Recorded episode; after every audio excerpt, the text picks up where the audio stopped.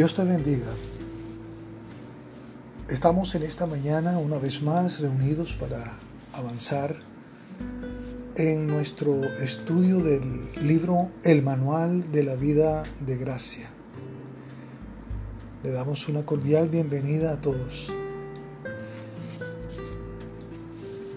En la ocasión anterior, en el día anterior, estuvimos viendo la introducción libre por fin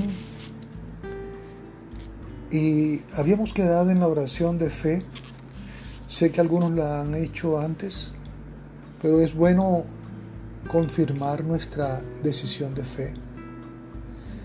Hoy vamos a continuar con el estudio. En este episodio tiene como título Buenas noticias. Algunos creyentes de pronto han leído o han, han, visto, han escuchado las primeras, eh, la primera grabación de, este audio y se habrán preguntado, bueno, yo he sido un cristiano por mucho tiempo en mi vida y todavía mi, mi vida ha sido un desastre. ¿Cuál, ¿Cuál fue el problema? ¿En qué me equivoqué? ¿Cuál, ¿Qué es lo que está mal en el fundamento de mi casa? Puede ser cierto que hayas aceptado a Jesucristo en tu vida, sin embargo, también puede ser cierto que hayas traído a esta nueva vida en Cristo algunos patrones de conducta de autosuficiencia. Puede que no hayas sido expuesto al retrato más grande de Cristo y su cruz, todo el mensaje del Evangelio. Si tú le preguntaras a la mayoría de los cristianos qué pasó en la cruz de nuestro Señor Jesucristo, probablemente tendrías esta respuesta.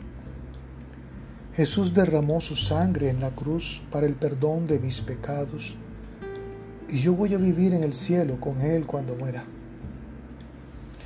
Aquellos que viven con este entendimiento limitado de las buenas noticias solamente se ven a sí mismos como pecadores perdonados en su camino al cielo. Su vida es de derrota sin ninguna victoria. Obviamente las noticias deben ser mejores que estos limitados conceptos y de hecho lo son. Cristo no solo murió por tus pecados, Él vino a darte su vida. ¿Por qué? Primero, porque Él desea tener comunión contigo. Segundo, Él quiere vivir su vida a través de ti. Pero esto no es todo.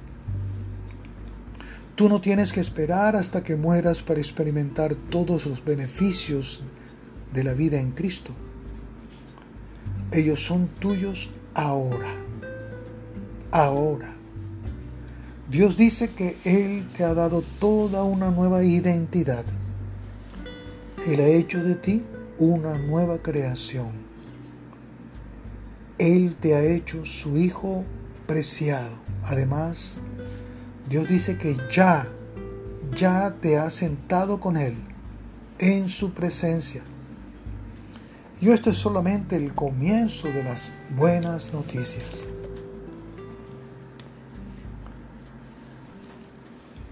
Todos tus pecados, pasados, presentes y futuros, fueron perdonados.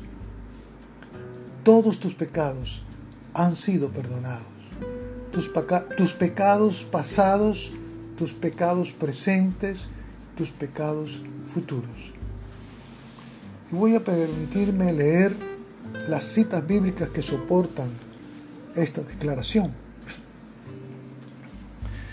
En Cristo tenemos perdón, dice Efesios 1.7. La sangre de Jesús nos limpia de todo pecado. Primera de Juan 1.7. Jesús es nuestro abogado si pecamos. Primera de Juan, capítulo 2, versículo 1. Puedes consultar estas citas que te acabo de mencionar. Continúo. Las buenas noticias para ti es que Cristo está en ti. Cristo está en ti. Eso habla de comunión y victoria. Cristo vive en ti, dice Gálatas 2.20. En Cristo estoy juntamente crucificado y ya no vivo yo, mas Cristo vive en mí. Dios tiene comunión contigo, primera de Juan capítulo 1, verso 3. Tu victoria está en Jesús. Primera de Corintios capítulo 15, verso 57.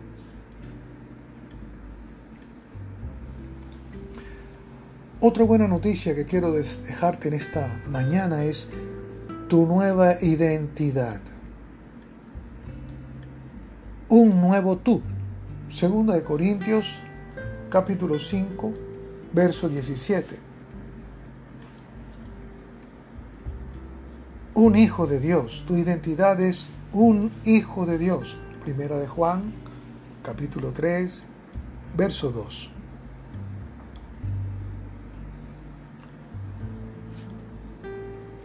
una persona escogida. Primera de Pedro, capítulo 2, versos 9 y 10. Tú puedes consultar cada una de estas citas. Puedes hacerle pausa a esta grabación y consultar en tu Biblia cada una de estas citas. Puedes escribirlas en un cuaderno de notas y meditar en cada una de ellas. Estas son buenas noticias. Ahora, ¿sabes por qué es tan importante para ti saber toda la verdad y creerla? Porque lo que tú sabes y crees como verdad determina tu comportamiento. Te lo repito. Lo que tú sabes y crees como verdad determina tu comportamiento. El cuento, famoso cuento del patito feo de Hans Christian Andersen, es un gran ejemplo de este hecho. Aunque rompió el cascarón en el mismo nido donde estaban los otros huevos, este patito se veía diferente.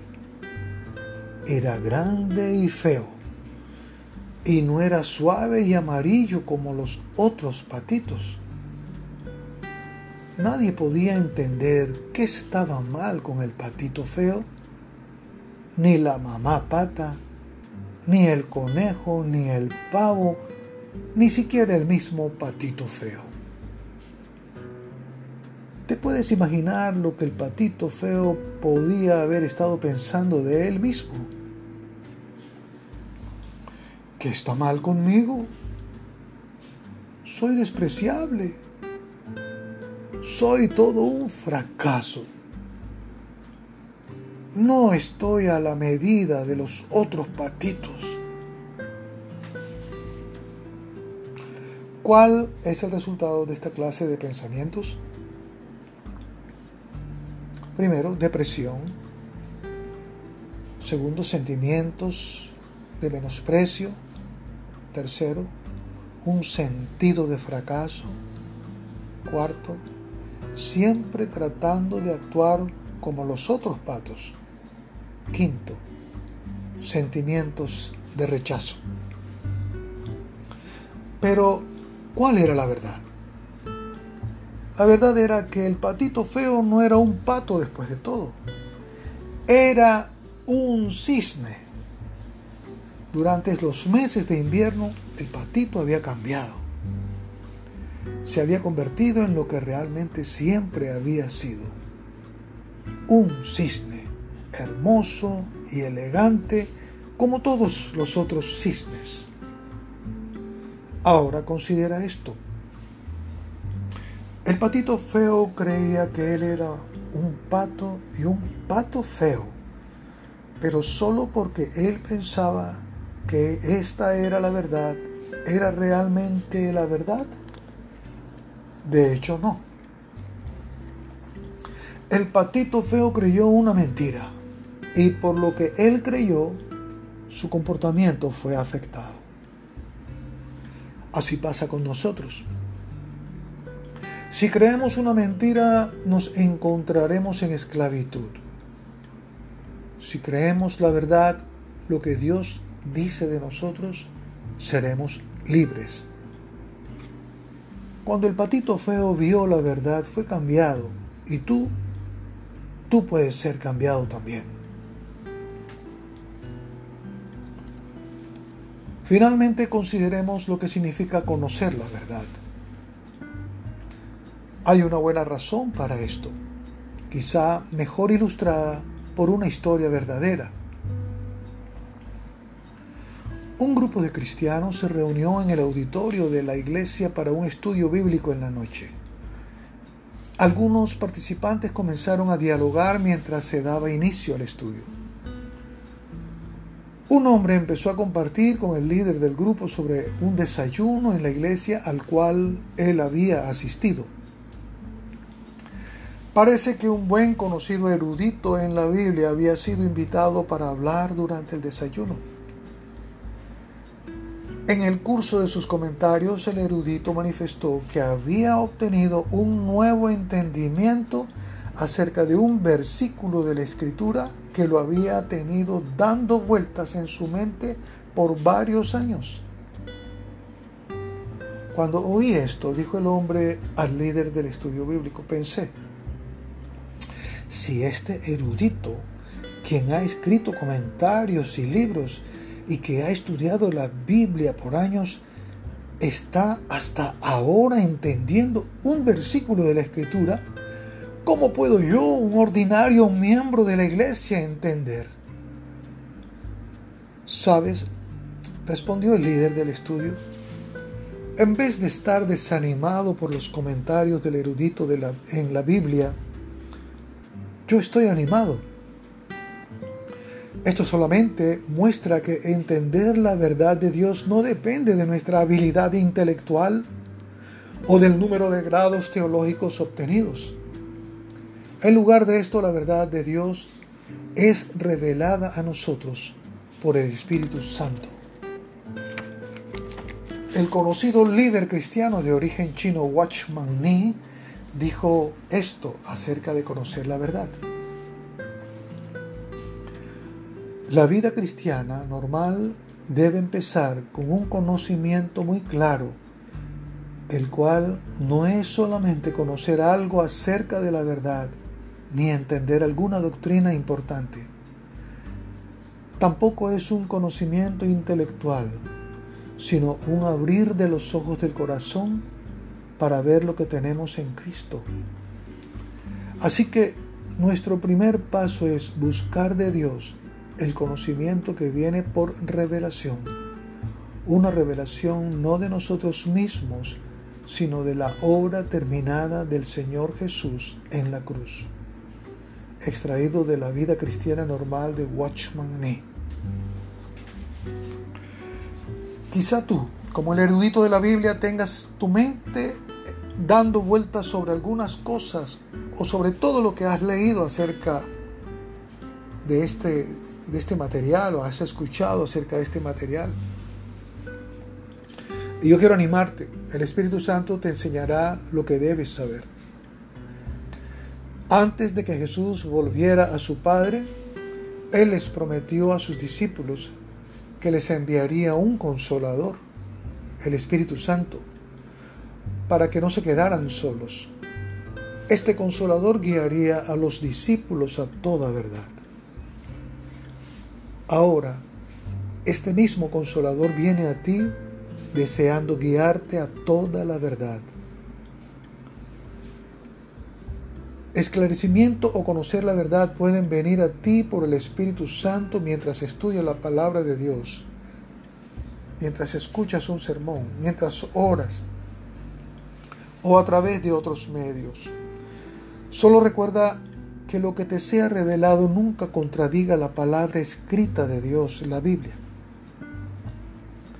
Si tú deseas conocer la verdad, la verdad va más allá de mera información, especulación, teoría o teología. A continuación hay una oración sugerida para que le pidas al Consolador, el Espíritu Santo, que abra verdaderamente tus ojos espirituales para que puedas ver y tus oídos espirituales para que puedas oír la verdad de Dios. Esta oración es para todos los que buscan la verdad, ya sean bebés en Cristo o experimentados teólogos. Repite después de mí, Espíritu Santo, te doy gracias porque no eres solamente un consolador, sino también un maestro, alguien que me puede enseñar la verdad. Te agradezco que el conocer la verdad no depende de mi habilidad intelectual, sino que tú mismo me la enseñas. Por lo tanto, yo me rindo a ti, pidiéndote que seas mi guía y maestro, ya que deseo sinceramente conocer la verdad, verdad que me hará libre. Amén. Te espero para que mañana continuemos avanzando en este estudio. Dios te bendiga.